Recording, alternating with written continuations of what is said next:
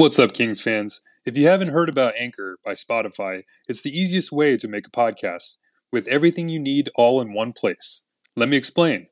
Anchor has tools that allow you to record and edit your podcast right from your phone or computer. When hosting on Anchor, you can distribute your podcast on listening platforms like Spotify, Apple Podcast, and more. It's everything you need to make a podcast in one place. And best of all, Anchor, it's totally free. Download the Anchor app or go to anchor.fm to get started.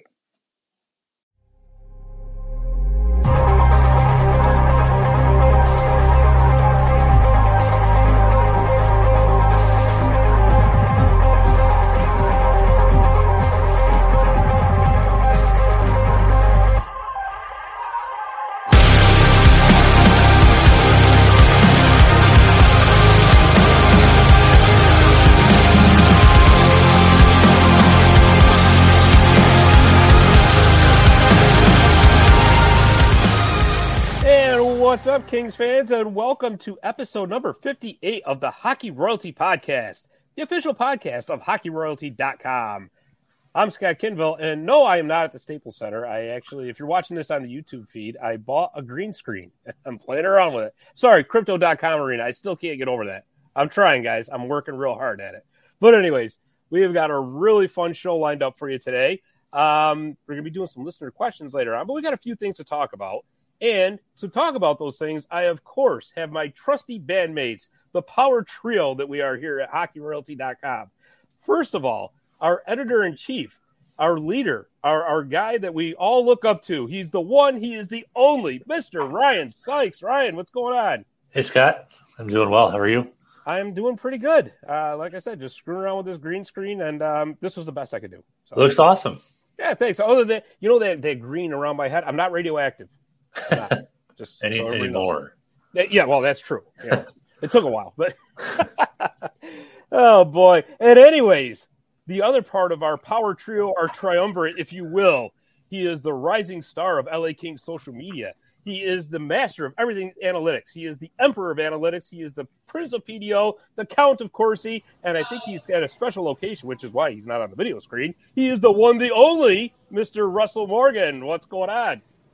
What's up, Phyllis? It's good to be back again. It's kind of it's getting down to the nitty gritty here. It is. It's getting uh, right down to the wire, actually. Russ, where are you right now? I am at uh, Toyota Sports Arena at the uh, practice, getting ready for practice to start. So just figured today would be a, a good day to see if uh, we get any players back uh, from injury. Hey, there you go. Have the have the Reign already practiced? Yeah, the Reign are actually just stepping off the ice. Uh, Samuel Fagemo and Martin Frk were uh, trading uh, one timers, so that was pretty fun to witness. Uh, but uh, yeah, um, now they're hopping, hopping off, and it should be the Kings' turn here soon. Very Sweet. cool. Did they break any glass? Uh, Glass is glass is okay. okay, just making sure. Just making sure. We want to make sure that you are safe for us. That's that's the important part. Uh, you know, guys, just before we get going, I just do want to throw in a quick, cheap plug. Um, I have another podcast called Marty's Illegal Stick Hockey Podcast. And just last night, I had Joe Paterino from the Making It Rain podcast come on. And I tell you, what a fun conversation that was. We talked about some Ontario Reign hockey. We talked about the AHL Pacific Division.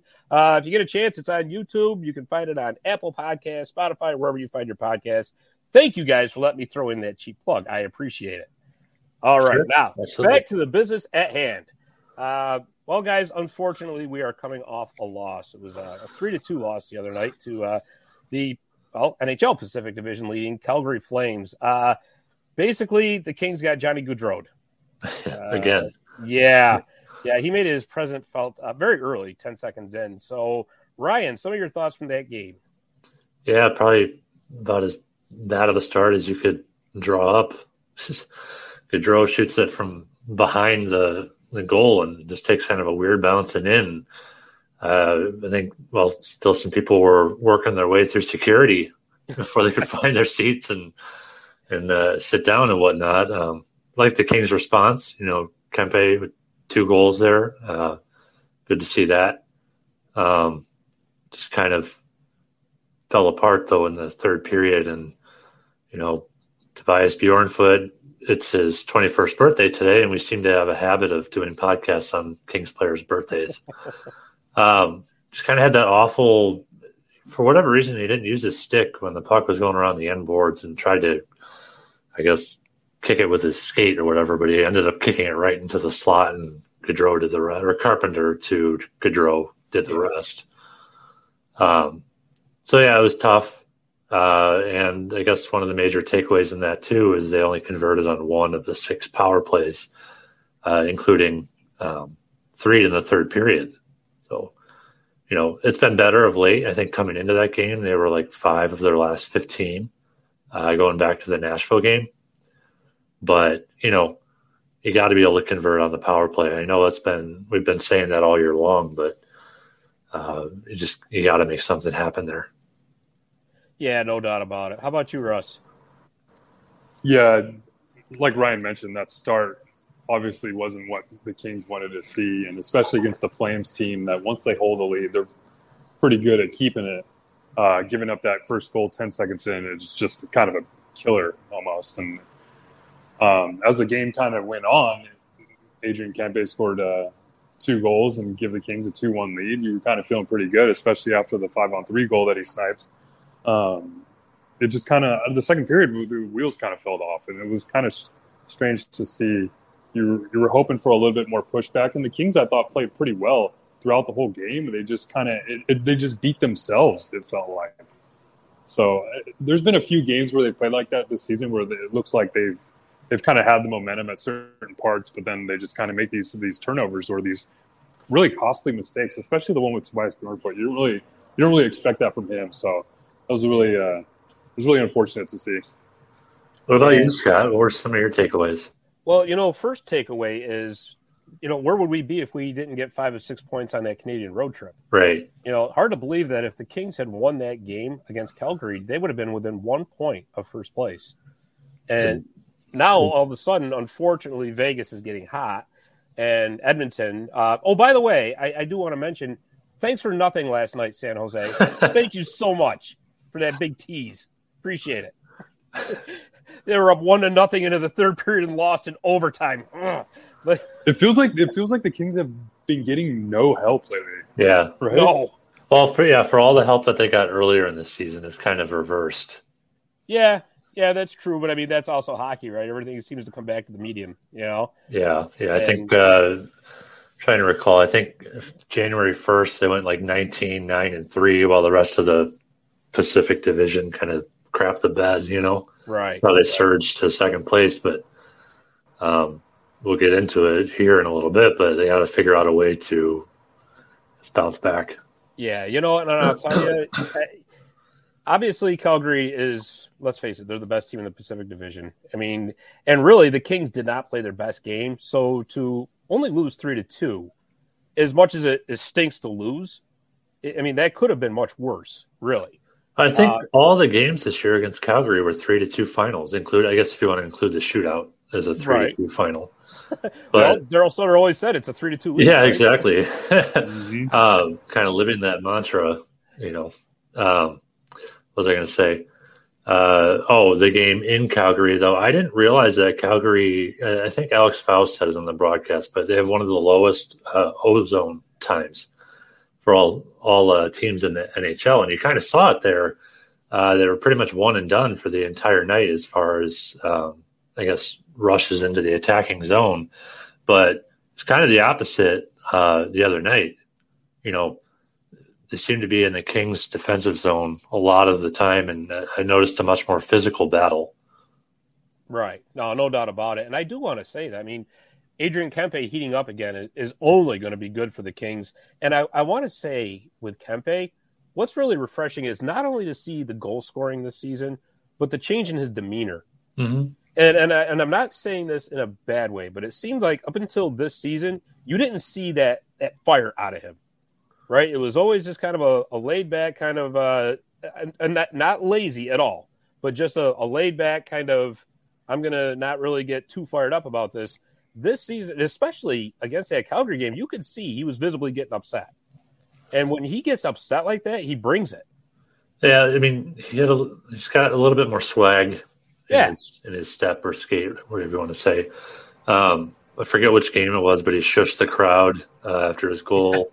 The Vegas Uh, game in In Vegas, yeah. Yeah. Was it the Panthers game after Frk scored? He said something to was it Huberdeau Yes. Or, Yeah, Uh, I remember that too. or was it. Mackenzie Weegar? No, I, I can't remember Huberdeau. who it was, but um, and then he had the the celebration in the corner after he scored. Uh, I believe it was his power play goal. So Yeah, I mean it, it- exactly. I mean, and that's that's exactly what the Kings need is is so not only for his goal scoring prowess, but you know what? It's nice to see a little attitude out in the ice too. yeah, yeah, and that, that was something McLellan had talked about at the start of the year that there's there needs to be this new wave of veterans, I guess that you could say, come in and kind of take leadership of this young team. So you have players like Iafallo, Kempe, Matt Roy stepping up into more of a leadership role and being more vocal on and off the ice, which has been a good thing to see one of the one of the more positive things from the season. Absolutely, absolutely. Well, you know, Russ, you are at LA Kings practice right now, and as everybody knows, the the Kings have been just beset by a rash of injuries Mhm. uh, up and down the board. I mean, the list can go on. We could probably spend the next ten minutes just listing off all the injuries, which we're not going to do. But just tell us who's healthy, Scott. It might be shorter. Uh, well, yeah, that'll be, take about 15 seconds. But but since Russ is at practice right now, is there anybody that you can see that's going to be making a comeback very soon? Well, I guess we'll have to wait maybe for another half an hour or so. Um, we're recording this, I think it's ten fifteen right now. So they're scheduled to take practice at eleven. Um, I know Lemieux, Roy, and even Dustin Brown were skating with the team just recently. I think a couple days ago. So uh, I don't, I don't. I think the update was that they might get maybe one player back at a time. So I think Lemieux might be the next one on deck in terms of making a return to the lineup and that's a player that the Kings need. He, he brings that tenacity, and that grit, and that that's something that is not really present on the lineup right now. So he would be a very welcome sight on, on the Kings uh, lineup on Thursday. Yeah, what do you think, Ryan? Uh, yeah, I mean, I read that as well uh, in terms of getting one player back at a time. Um, I don't really have anything to add in terms of the players, the three players that are set to come back, but I do question. I've seen it floating around on Twitter a lot. Um, does Dustin Brown draw back into the lineup, or is he a healthy scratch, guys? Oof, that's that's tough. That that really is. Um, I think he's going to see some games. Um, just for anything, I mean, we know that Todd McLellan is a veterans coach, right? And you got to believe that he's going to do everything in his power to get Brownie some games. And you know, for everything that Brownie has done for this franchise, of course, he deserves to get a few games in. And his leadership come playoff time, knock on wood. we haven't clinched the spot yet, so I got to be careful. But his leadership will be invaluable. However, who's going to come out to put Brownie in, and that's that's the the really really hard part. I mean, look what the kid line's doing. Right. Look what the kid line's. Do you want to break that line up? I certainly don't want to see it happen. And I love Dustin Brown, but I don't want to see that that line get broken up right now. They're bringing an energy and a, a production to the Kings that we haven't seen in quite some time out of their young players, and it's just it's you know what it's fun to watch. Yeah, as much as this might upset a few people who are kind of behind the Vilardi uh, train right now, I wouldn't be opposed to slotting Brown back alongside Quinton Byfield on that third line. Because, I mean, like you just talked about, Scott, he brings an invaluable leadership and, and experience to the, the Kings right now that they desperately need going into these vital and important games that they're going to be playing. So to have a player like Dustin Brown, who's been there before, who's coming off a lot of rest right now, and if he's fully That's healthy, true. I mean, I think that's just really a, a good chip to have um, going down toward the end of the season. You slot him in on the Lizotte line though. Yeah, well, then you, it, I think once Lemieux is healthy and Lizotte is healthy, I think you have to have those three together with Kaliyev because they were really productive as a as a as a trio. So, I mean, it's really been the third line that's really been kind of the interchangeable part of the Kings lineup in terms of adding and placing new players or what's what's so be it. So, I think you just have to put Brown alongside Quinton Byfield and maybe see what they can do as the season uh, gets to the end here. That's that's a valid point as well. I mean, and uh, actually, the Kings would have the option to send, uh, say, like a Gabe Vilardi back to Ontario for the Calder Cup playoffs, I believe. Yeah, Obviously, yeah. Quinton Byfield's yeah. not going anywhere, but if it came right down to it, as far as playing time goes, that would be an option as well. I don't know if that's the road the Kings are going to take. Uh, nobody does at this point, but there's that's an option too. I think I think you got to look at it this way. I mean, I mean, if let's say Gabe Vilardi does get sent back down to the AHL, I think this this kind of new this last stint that he's had with the Kings, I think it's been a successful one for him. So he's got to be going down there with a lot more confidence, thinking like, okay, I went back to the NHL, I got my feet wet again, and I, I was a productive player for a few games. So I think that's something that could be maybe helpful for his development in the future.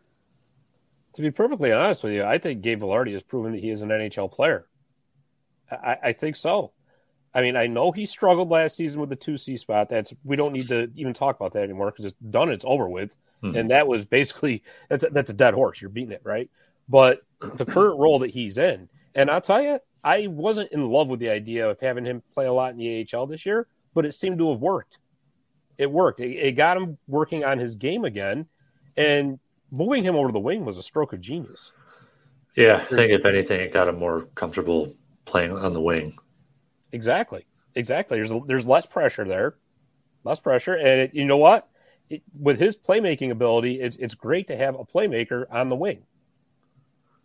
Yeah, I just hope I just hope he gets to the point because it was funny because I mentioned to uh, during the game the other day, I looked over to Andrew Knoll after a certain play that had happened with Vilardi, and there was an opportunity for him to, to shoot the puck I forget when it happened. I believe it was during the second period, but he, I just kind of want him to get away from that playmaker mentality because if he starts shooting the puck more, he's got a really good shot. And especially with the player playing alongside a player like Quinton Byfield, who's mostly known has been known as a setup type player. I mean, you got to have some type of shooting mentality on that line. And if Gabe Vilardi can turn into that kind of sniper role, I think that will really benefit him in the long run. And Vilardi had like what a 20 plus percent shot rate in the AHL? Yeah, I mean that's, that's exactly it. it. I mean, yeah, we just want to see it now. I don't know, guys. Maybe he just likes to hear "shoot the puck," Gabe.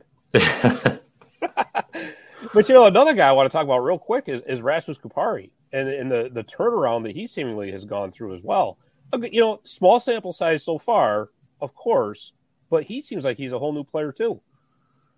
Yeah, and we're starting to see him use utilize his speed a lot more on the outside, and and that was something that we had kind of been talking talking about when he first got sent back down early this season. That he was a, a little bit more, I, I, guess, passive in terms of uh, utilizing that speed. Because I mean, that's what that's one of his best strengths is is is using speed to get around defenders, and instead of skating around them. He was really just kind of skating at them. Mm-hmm. You're, you're, going to have a hard time doing that in the NHL. And it, it's been good to watch him play these last few games. Oh, no doubt about it. What do you think, Ryan? Yeah, I still think his best game was uh, against the Predators. You know, the last time we spoke, he had that beautiful assist on Byfield's goal, you know, right in front of the, the crease there. Um, just, yeah, he's been light years better than he was um, you know, in whatever the 30 some games he played before he was sent down. Uh, you know, in a weird way, I think Byfield and Kupari have kind of made each other better. That's yeah. a good point. Yeah, for sure. Yeah, no doubt. And and yet at the end of the day, it just it's it's helping the team overall tremendously, not just this season, but moving forward. Just to have these kids developing the way they are. That's yeah. that's obviously that kind of goes without saying, I think. So. Sure. All right, guys. Well, listen, we've been at it for about 20 minutes. Why don't we uh, take a quick commercial break here? We'll uh, get a word in from our friends at the Hockey Podcast Network and DraftKings Sportsbook as well. And then uh, when we come back, we'll uh, do a little preview of the Edmonton game. And we got listener questions coming, which we always have a lot of fun with. So stick with us. We'll be right back.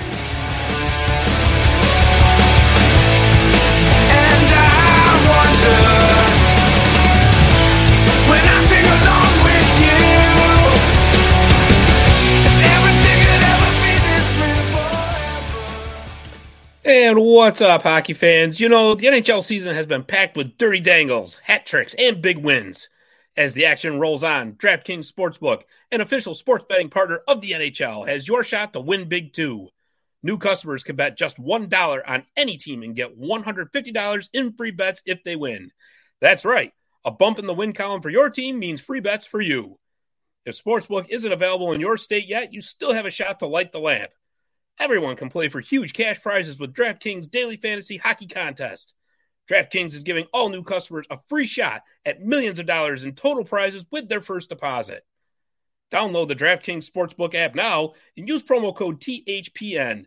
Bet just $1 on any NHL team and get $150 in free bets if they win. That's promo code THPN at DraftKings Sportsbook, an official sports betting partner of the NHL. 21 and over only, restrictions apply. If you or someone you know has a gambling problem, crisis counseling and referral services can be accessed by calling 1 800 Gambler.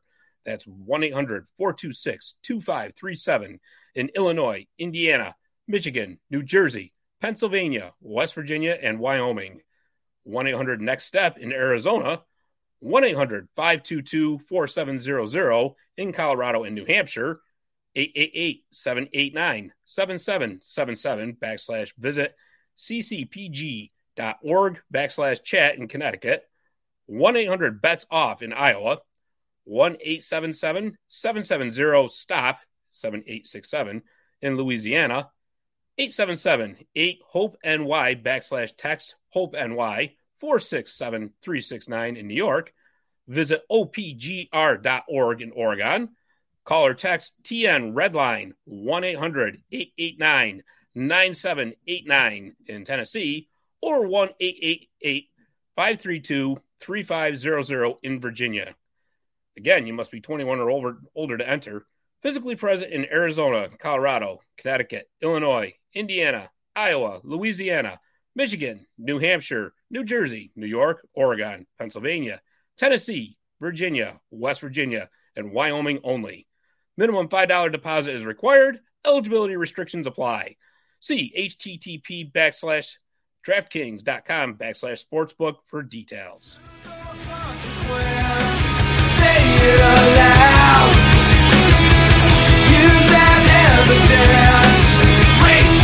We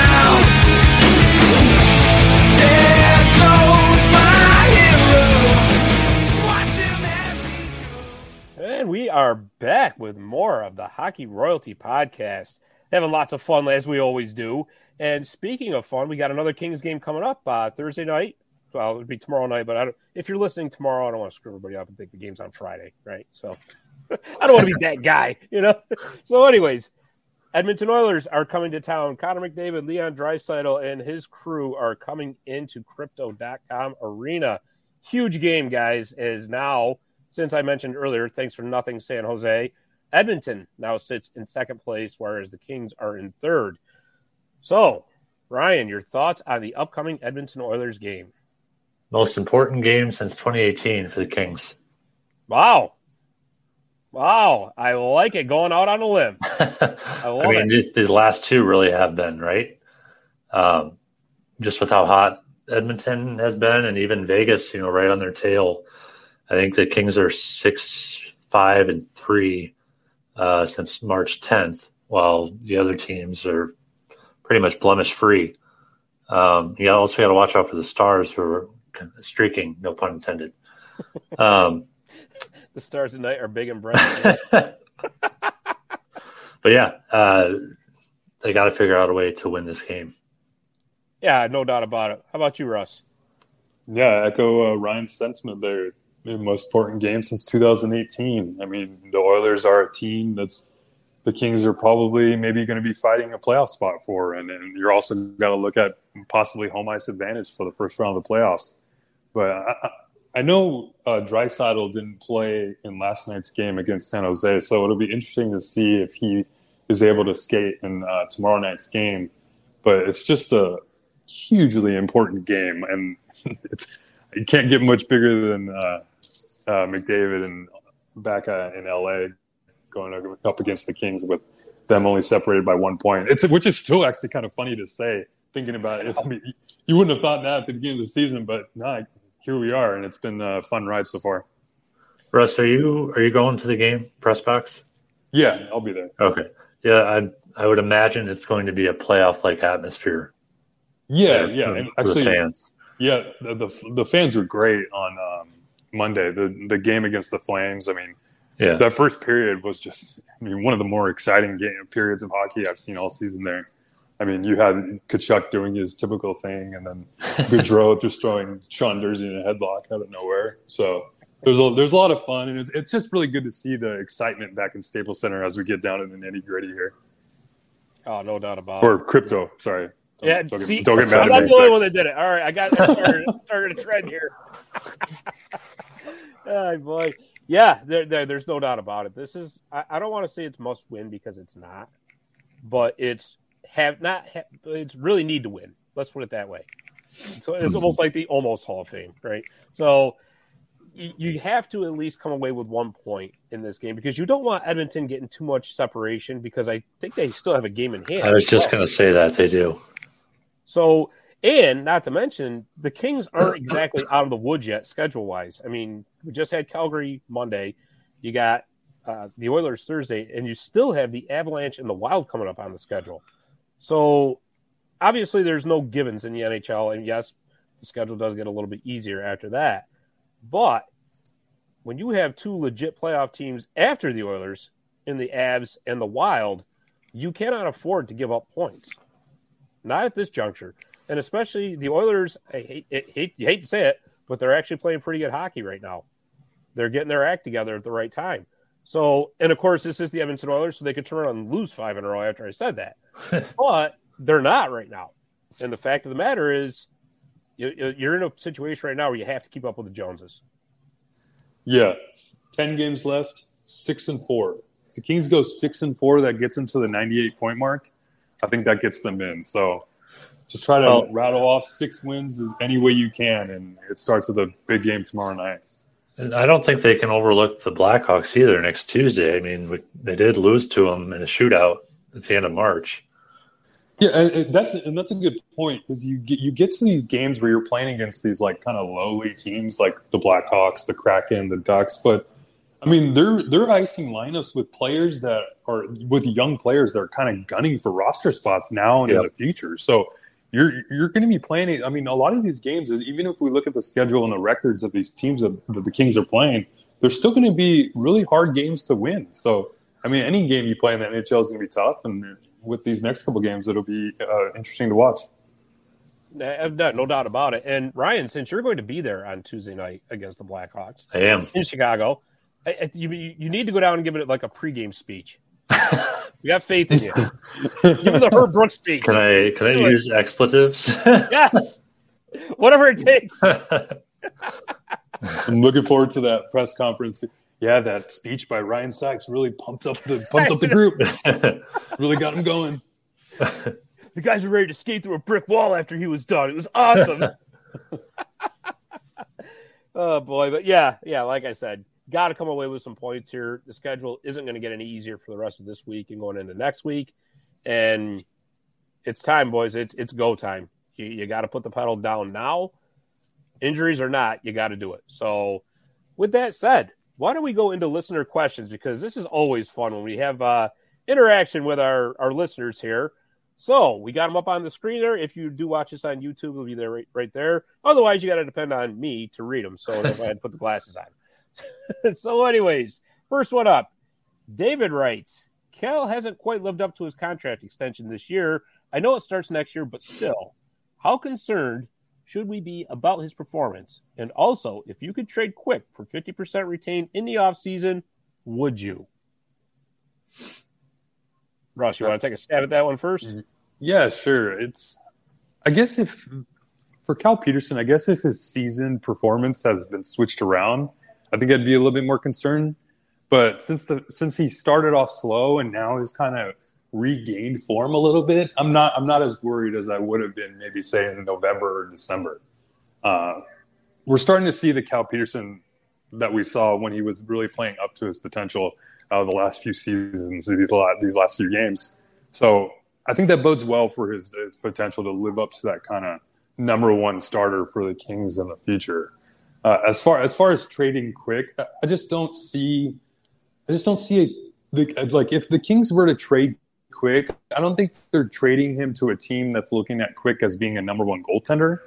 I mean, it would just be more like trying to kind of get rid of his contract, I guess. And even if you were to retain 50%, you're still going to be eating around, was it $2.9 million for a year right, for next year anyway. Yeah. So, so and you still got to get like, a backup. Yeah. And then you're still going to have to sign a backup. So, I mean, Jonathan Quicks has proven to be pretty, pretty good goaltender above, uh, like above average. So I think if, I don't think it would be the worst thing in the world. I mean, it's going to be expensive. You're, you're hovering around $11 million for goaltending next year, but the Kings aren't necessarily in a cap crunch. So I don't think it would be the worst thing in the world to have them back next year and be the, the goaltending duo that they were this year. Yeah, I think unless it's it's a blow their socks off deal for quick, you don't make that trade. For that reason, if you're retaining fifty percent, like you said, Russ, it's two point nine, and to get a quality uh, backup for for Cal Petersen, you're going to be looking at at least two to two and a half. So what are you really gaining in the end? Because let's be honest, there's really not, as far as I can see, anybody in Ontario that's ready to jump up and take that backup spot from Cal Petersen. Now, with Cal Petersen, I will say that because Jonathan Quick had such a good start to the season, that he did spend a lot of time on the bench. And I think Cal Petersen is one of those guys that needs to be the number one. He needs to know that he's going to get, you know, a majority of the starts in the crease. Uh, so that said, once he started getting those starts, you saw him play a lot better getting into his rhythm and, and getting there. So I, like you, Russ, I'm not very concerned about Cal Petersen moving forward. I, I think he's going to be just fine. Uh, Ryan, what do you think? Uh, yeah, I mean, just to kind of echo what you guys said, he's been much better since the turn of the calendar year. And, you know, he just got three straight starts. You know, I believe when when asked, Todd McLellan responded uh, because he's winning, you know. Um, and as far as the the quick trade, there's probably no better mentor that you could have for Cal Petersen. Uh, I, I would take every minute that you have with him under contract and let Cal learn from him. Might there be a shift in splits next year? There could be, but you guys also said it too. Um, you get rid of Quick. I mean, who's your backup? If you're, there's one of my one of my biggest things this offseason is the Kings have to figure out what's life after quick in terms of a backup. Right. Right. Absolutely. And you know what? I didn't think of it that that way, but you brought up a great point about mentorship for Cal Petersen. That's a fantastic point. It really is. So moving right along. Ah, Richard Saravia, Dirty Harry. He's back. All right. all right. So he's uh well, he's got so couple different questions in one tweet here. So I'll read it all off and then we'll break it down. So, disregarding the injuries, which team do you want in the first round? And then he says, Would it be better to send the young D guys to the Reign next season and give guys like Walker a chance before shipping him off after the deadline song his value is higher? I think he meant to say when his value is higher. Yeah. Okay. Okay. So let's break that down. First of all, let's talk about the first round. Who do you guys want to see? Give me, give me Edmonton. Yeah, I hmm. agree. I think I think the Kings play pretty well against Edmonton. I mean, if the Kings make the playoffs, they're either going to be the two or three seed in the West, so most likely Edmonton, or they'd be the th- the second wild card team, which would be Colorado. So. Uh, yeah, yeah. Give, give, me Edmonton and give me Edmonton on the road. I wouldn't mind a third seed. Yeah, uh, Ryan, like you, you, we were just talking about before we hopped on here the Kings play better on the road, and I, I, totally agree with your your statement that you had mentioned, where if it would be more beneficial for them to start on the road, because I mean, if you when you start a playoff series at home, I mean, lose, that first game is so important to the home team because if you lose, you lose all the momentum going into game mm-hmm. two and then going into the next two at, at the team's uh, barn that you're playing. So, yeah, give me Edmonton and give me Edmonton uh, uh in Edmonton to start uh, game one. Wow, you mean what's in Edmonton? wow, I'll tell you, if there is a team that is built to take on the Edmonton Oilers, it is the Kings with having Kopitar and Danault down the middle. Yeah, that's what I was going to say too. And you know, you could probably get a few more goals past Mike Smith and Koskinen in there versus some of the other goaltenders that they could face. And you know what, guys, just to be different, I'm going to tell you, I want Vegas in the first round somehow, some way. I still revenge. I want them. You yeah. know, revenge or absolutely, I want yeah. revenge. All right, so let's go to the other part of that question. Uh, would it be better to send the young D guys to the Reign next season and give guys like Walker a chance before shipping them off at the trade deadline? I, I don't think so. I mean, which young guys are we talking about here? I mean, I think we can all agree that Durzi's not going anywhere, right? No. Mhm. Yeah. And at this point, So I just you got- the report down. Yeah, I think he's talking. I think he's talking when young guys. I think he's talking about like a Brandt Clarke, Brock Faber, these young players that, are Jordan Okay. Spence, these young players that might be coming in that are on the team now. I see. Yeah, maybe. Yeah, that could be. Um, I mean, I, could, I, could see yeah, Jordan Spence with the Reign next year. I can see that. I think I th- th- this is. I mean, this is the probably the biggest question. Defense is probably the biggest question for the Kings in the offseason, right? I mean, you look at their defense now and these players that have made a really positive impact uh, in lieu of all these injuries, like Jordan Spence and, and like uh, uh, Sean Durzi and and these young players that are making an impact now. I think it's going to be a, a real big decision for Rob Blake in terms of who you bring back and keep up with the NHL. I, I agree with keeping Sean Durzi because he's kind of big, become this kind of like culture guy with the Kings that fans are starting to rally around Mhm. um, with a lot of the stuff that he's been doing. So uh, Sean Durzi is a player I definitely keep around, but I mean, where does that leave the right side? I mean, you have Doughty, Matt Roy, Sean Walker, all under contract next season. Can you give Sean Walker another year with the Kings? Yeah, but then maybe you probably have to flip Sean Durzi to the left side, which I think he could play. I don't, I don't, I don't think that would be a problem for him.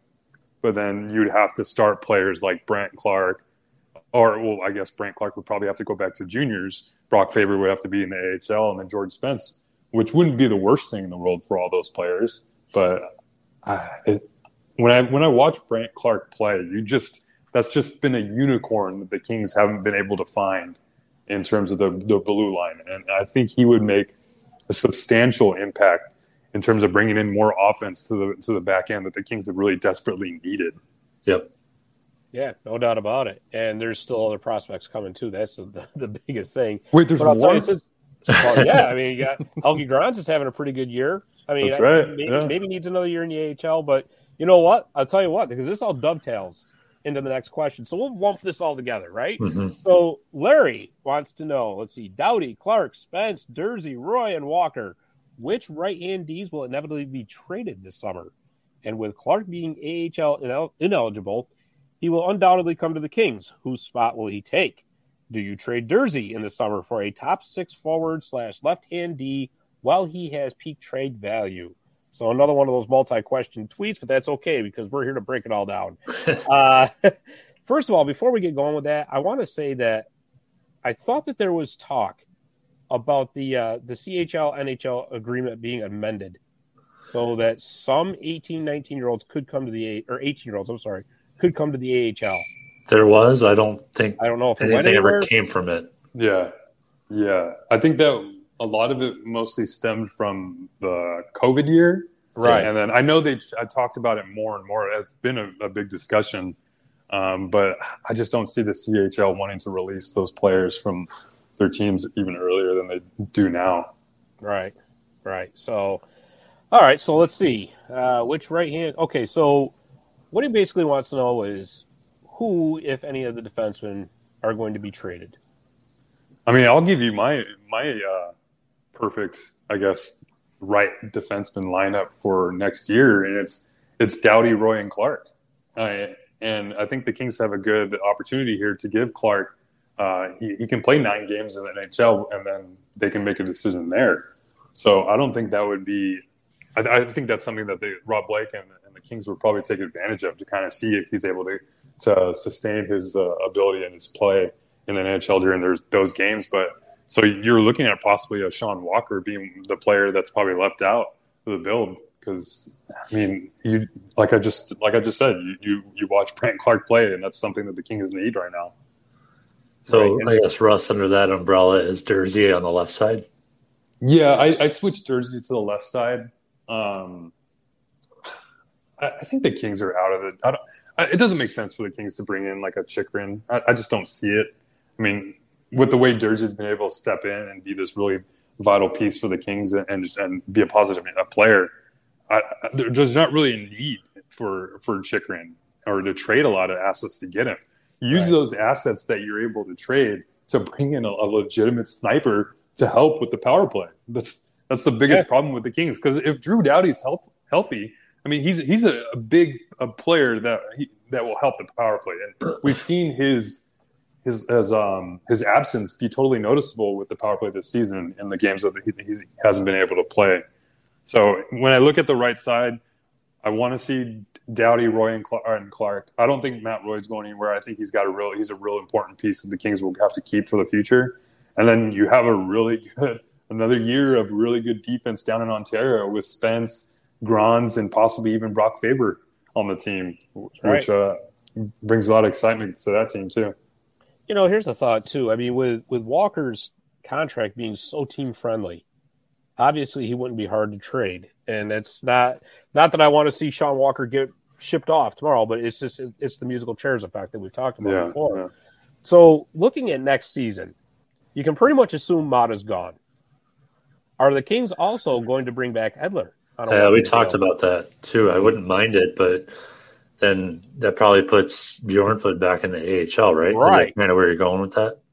Yeah, that's exactly what I mean. So because you got Mikey Anderson, and if Durzi's on the left side, and you got, um, uh, um, you oh yeah, it would be Edler. Yeah, yeah, sorry, excuse me, I lost my train of thought there. Um, so yeah, it'd be Anderson, Durzi, and then Edler if he was re-signed down the left side. Yeah, because are you doing anything for Bjornfot by sending him back down to the AHL now that he's played so much in the NHL? Yeah, I think you could I mean, bring Edler more as like a kind of platoon role, kind of fill fill in a little bit here and there, and then have Bjornfot get his, keep getting his feet wet. It's, it's just funny that he's already had over hundred games played, and he literally just turned twenty one today. Incredible. So that's a lot you of experience. Talk, you talked about it too, Russ. Offline, you know, does that make him more attractive to rebuilding teams? Yeah, Ooh. yeah, absolutely, and that's if I'm looking. I, I mean, we talked about the the depth on the right side. But there's also some pieces on the left side that the Kings can maybe potentially move, like a Bjornfot, who, I mean, a rebuilding team that looks for pieces to add to help the team in the future. I mean, to have a 21 year old defenseman with the, with that many games under his belt already, that's going to be very, very um, attractive to that team. Yeah, yeah, absolutely, absolutely and that's that's the, well, it's a great problem to have. Let's face it. Yeah, definitely one of those good problems. Um, you know, just just to uh, finish up with this this last question here about Durzi. As much as I like Sean Durzi, I don't think at this point they would get a top six forward or left hand D for him. I think they would have to probably add a little bit more in, as great as he's played. And frankly, I don't really want to see him go. yeah, I don't think you're alone there. I think Kings fans have kind of taken a liking to Sean Durzi, and as well they should be. They should because the way he's played and the in the passion he showed, he's he's like this team player that the Kings have. I don't want to say lacked, but it, it hasn't really been as visual on the ice. So he's willing to drop the gloves to protect his teammates and and get in the dirty areas when um, some won't. So that's that's something that the Kings would desperately need. No doubt about it. No doubt. All right, so Ryan, let's uh spin the the question wheel here and see what comes up next. All right, and there he is. He's back, Richard. How excited are you guys for the Calder Cup playoffs? We have a great chance to win it all. Yeah, very excited about the Calder Cup or the Calder Cup playoffs. As a matter of fact, Joe and I were just talking about that last night. Uh, the West is kind of tough though. Uh, Ontario has a outstanding offense, uh, best in the league, I believe. Uh, Stockton is a very, very well rounded team. Uh, they don't seem to have re- any really glaring weaknesses. And I got to tell you guys something before we came on. So it's, what is it, 142 here in the East.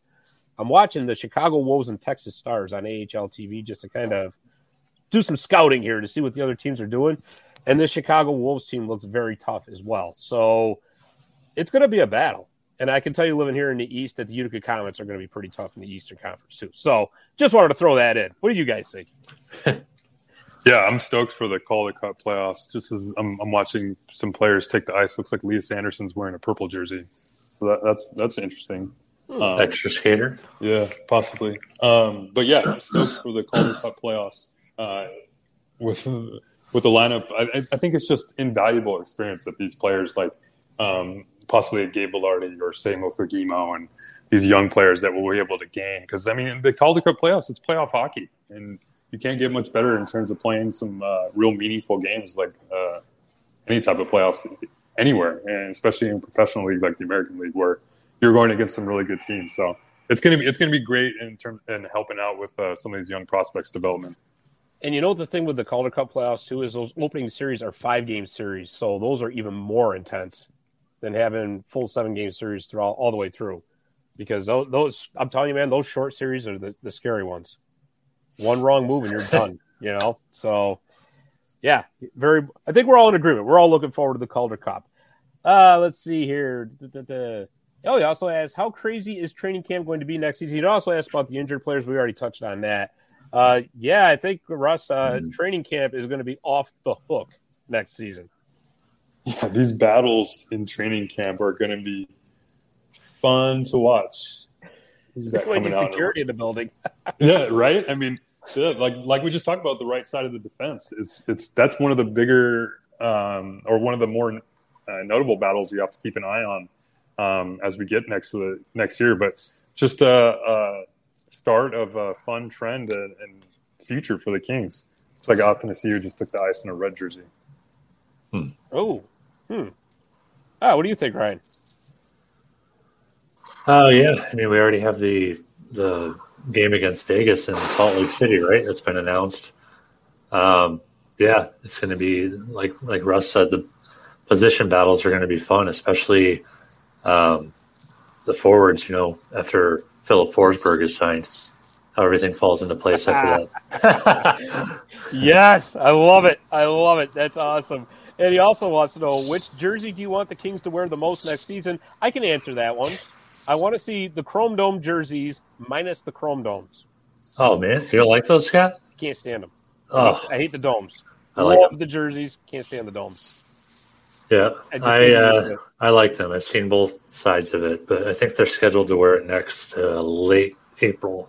So very cool. All right, so I think they're also going to bring back the reverse retros in some yes. sort of in some fashion. I heard about that.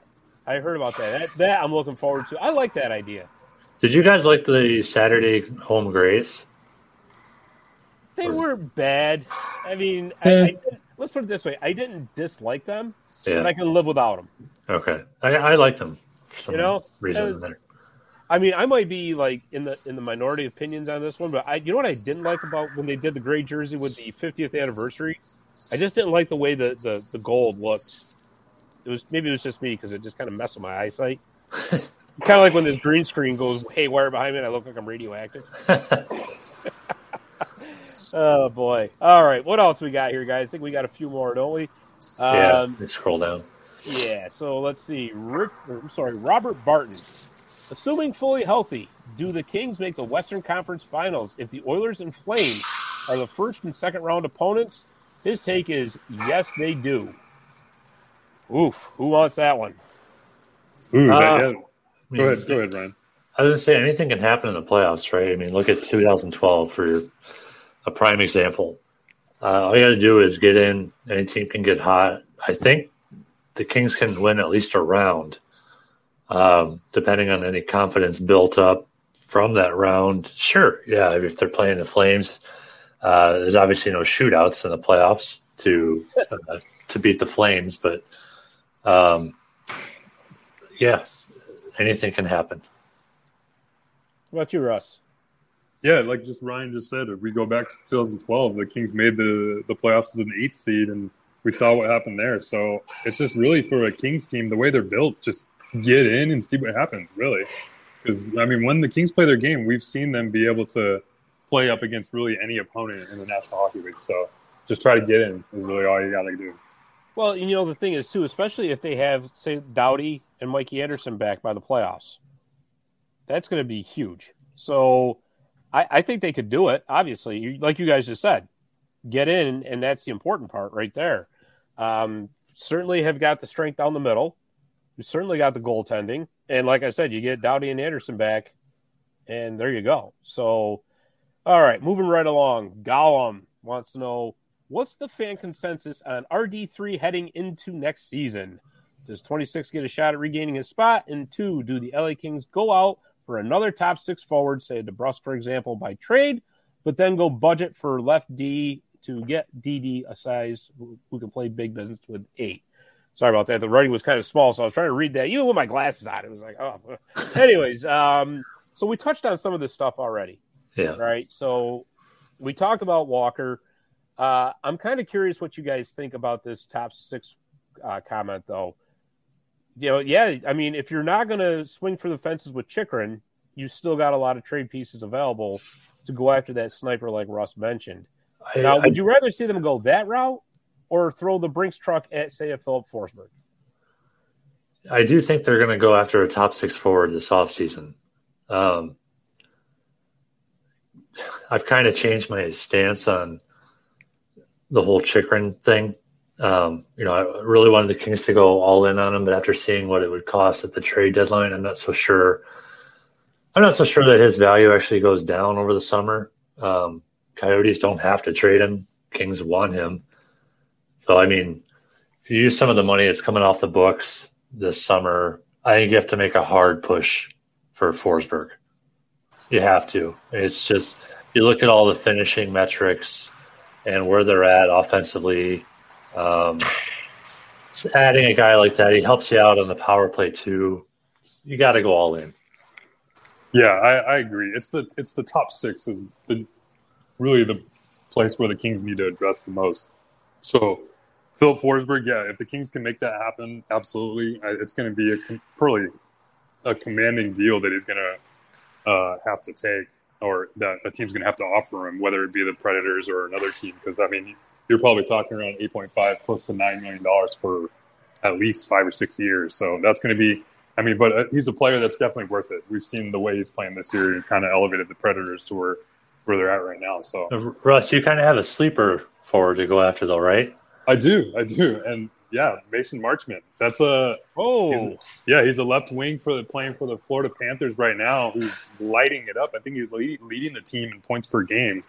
Six foot four, uh, commanding presence on the ice, willing to drop the gloves, and Ooh. he's playing a scoring type role for a team that's going to be gunning for a Stanley Cup uh, championship this year. And I think one of the real tidbits that caught my eye when I was looking into him is that he was playing on a line with Trevor Moore uh, on the Toronto Marlies when they won their Calder Cup. So I mean, Really? if you can have if you can have a line of Marchment, Danault, and Moore next year, man, that's that's just that just sounds that sounds great to me. And he's a player that I wouldn't expect to really be that expensive as expensive as a player as Forsberg. Maybe you're looking at maybe four to five million dollars per year. The the one thing that about him though is that this is really his first full year in the NHL. So there is some questions whether he's just being as productive this year because he's playing on a team like Florida who's really really good this year Mhm. or this is really the type of player that he's going to be for the future. So, um, if I were the Kings, I would probably make him an offer of say two to three years. Don't really give him a lot of long term value, so there's not a lot of risk there. But I mean, yeah, if you're looking for some size and some uh, some scoring ability, Mason Marchment is uh, definitely a player I'd look to. I mean, very, Russ, very interesting. they were kind of saying the same thing about Michael Bunting, though, right? Yeah, right. And, and- and I, it's funny because I remember watching Michael Bunting play in the AHL uh, the last few seasons because he was playing on Tucson, and he looked to be a pretty dominant type player. I mean, obviously, we've seen players that can excel on the AHL that aren't able to translate that to the NHL. Elias Anderson.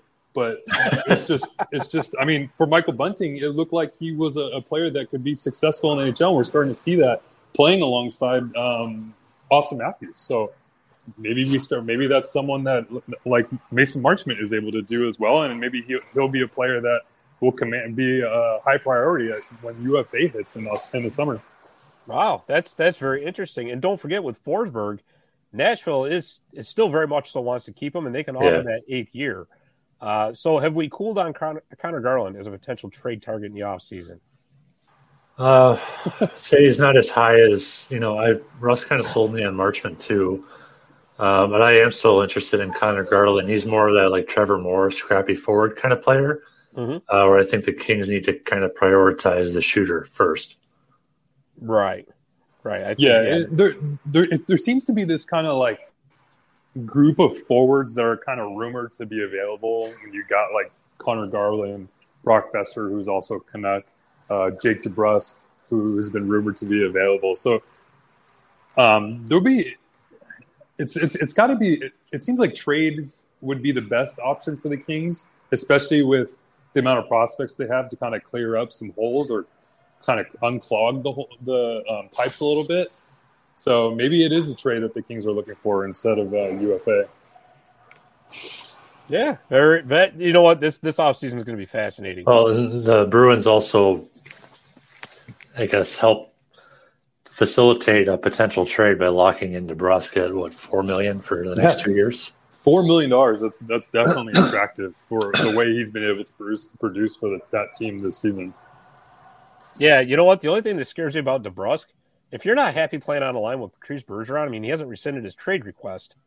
Who's he going to be happy with? you know, He's, he's been pretty productive though. On Yeah, that he's been very productive, Yeah, but- I mean, your concern is valid. yeah, jeez, you know. Oh boy. So let's see. What do you think, guys? We got time for one more or two? Yeah, here? let's do. That's the last one here. All right. Beautiful. You know, I, I always say that too. You got time for just one more, and I always end up getting in trouble. But anyways. oh, see, Chris, he wants to know when the Kings won the cup, they traded for Carter, which turned out to be a great move. Do you think they did right by not trading for anyone, or should they have done a win type now move? I was actually thinking about that question on the drive into work this morning. Just how my my mind works. um, you know, Kings were one player away, more or less, when they acquired Jeff Carter. Uh, he took them obviously to another level, and they ran through 2012 and 2014 as well. Kings aren't there right now. Um, I think they did the right thing by not trading for anyone, especially when you saw what other teams were getting for uh, the Ben Chiarot deal, the Yeah. the um, Claude Giroux deal. Um, I'm probably missing a couple of other notable trades, but the point being is teams teams that traded players did quite well in their in their return. Uh, Brandon Hagel, another one. Look at what Oh the my Blackhawks yeah. did. Yeah. So I think to kind of sum it up, the Kings they're they're not one player away from uh, making a Stanley Cup run. So I think they did the right thing by not trading away the farm. Yeah, I totally Yeah, agree sure. with that, Ryan. For sure. The, the only the only thing I, I do want to say to that, and I'm not trying to be contrarian guy. but Sure. Do the Kings did the Kings think that they were one player away in 2012?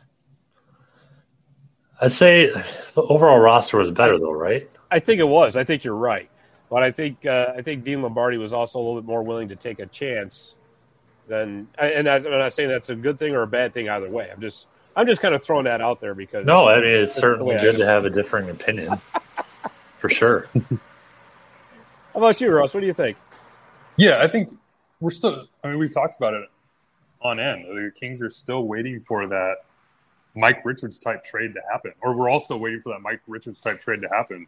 And obviously, it's probably not going to be a center, but it'll it'll be, it'll definitely be. I think it'll maybe it happens this offseason because the way that the the team is shaping out right now and the, the, the how clogged the defensive uh, uh, units are, it's it's it's it's bound to happen sooner rather than later. Some interesting line combinations going on right now. Oh, no doubt about it. And I got to say, Russ, it is so cool listening to practice going on behind you as we're recording. It's yeah, I'm so like cool. I'm trying to help you guys or try to be a part of this podcast, I guess. But then I'm looking at see where Brendan Lemieux is skating and see where Matt Roy Matt Roy's in. But hopefully, Yeah, I mean, hopefully these players. I know Brendan Lemieux is on the ice in a white jersey and Matt Roy's in a black jersey with Dustin Brown and Lias Andersson in purple jerseys. Um, so we're all yeah. living vicariously through Russ right now. just hope, I'm just I mean. If the Kings can get some of these healthy or get some of these players back and healthy, that's going to help them out immensely. oh, absolutely. That, that that's a, for sure. And, There's going to be and- some serious roster shuffling though, as we kind of start make, making the full circle back to the original discussion. yeah, Uh, I'm curious what that looks like. Yeah, definitely. And uh, boy, got some good choices to make though. They they really do. It's not as though they're going to be taking any steps backwards, which is which is fantastic. And again, we can just be so thankful that the players stepped up the way they did. You know, the Sean Durzies of the world stepped up. Jordan Spence mm-hmm. stepped up. Even Gabe Gabe Vilardi stepped up. Right. So, yeah. I mean, that's that's really what's kept this train rolling. And and again, you know, I know the loss to Calgary stings. I know we pretty much have to get points against Edmonton tomorrow night. But I'll tell you guys, I, am still confident. And I'm still thinking that this team's not going to go away quietly, to quote a former coach in 2014. So, uh, you guys got anything else you want to add, real quick? No, I don't think so. We should like let Russ get to practice. Thing. It's about to start. Oh, well, wait a minute. No, right. let's stay on that. I want, I want to keep living vicariously through him. No, I can't. No, that's it. I think that's all we got. We went through all the listener questions. Uh, it's been a great talk, as always, with you guys. Uh, we want yeah. to thank all the listeners who sent questions in. We appreciate it. And again, we always appreciate all the support we get for hockeyroyalty.com for this podcast, for the Making It Reign podcast, anything and everything. We just appreciate the, the heck out of everything. So, and uh, we also want to say hi to our friends out at the Hockey Podcast Network. If you're browsing on YouTube, Apple Podcasts, Spotify, wherever you're getting your podcast, check out the Hockey Podcast Network because uh, so many podcasts on there for hockey. Whatever you're looking for, you will find. All right, so that's all we got for this week. Uh, again, thank you all for listening. We appreciate it. We'll be back next week with another pod. But for now, for Ryan Sykes, for Russell Morgan, I'm Scott Kimball. Thanks for listening, and we'll see you next week. And go, Kings, go!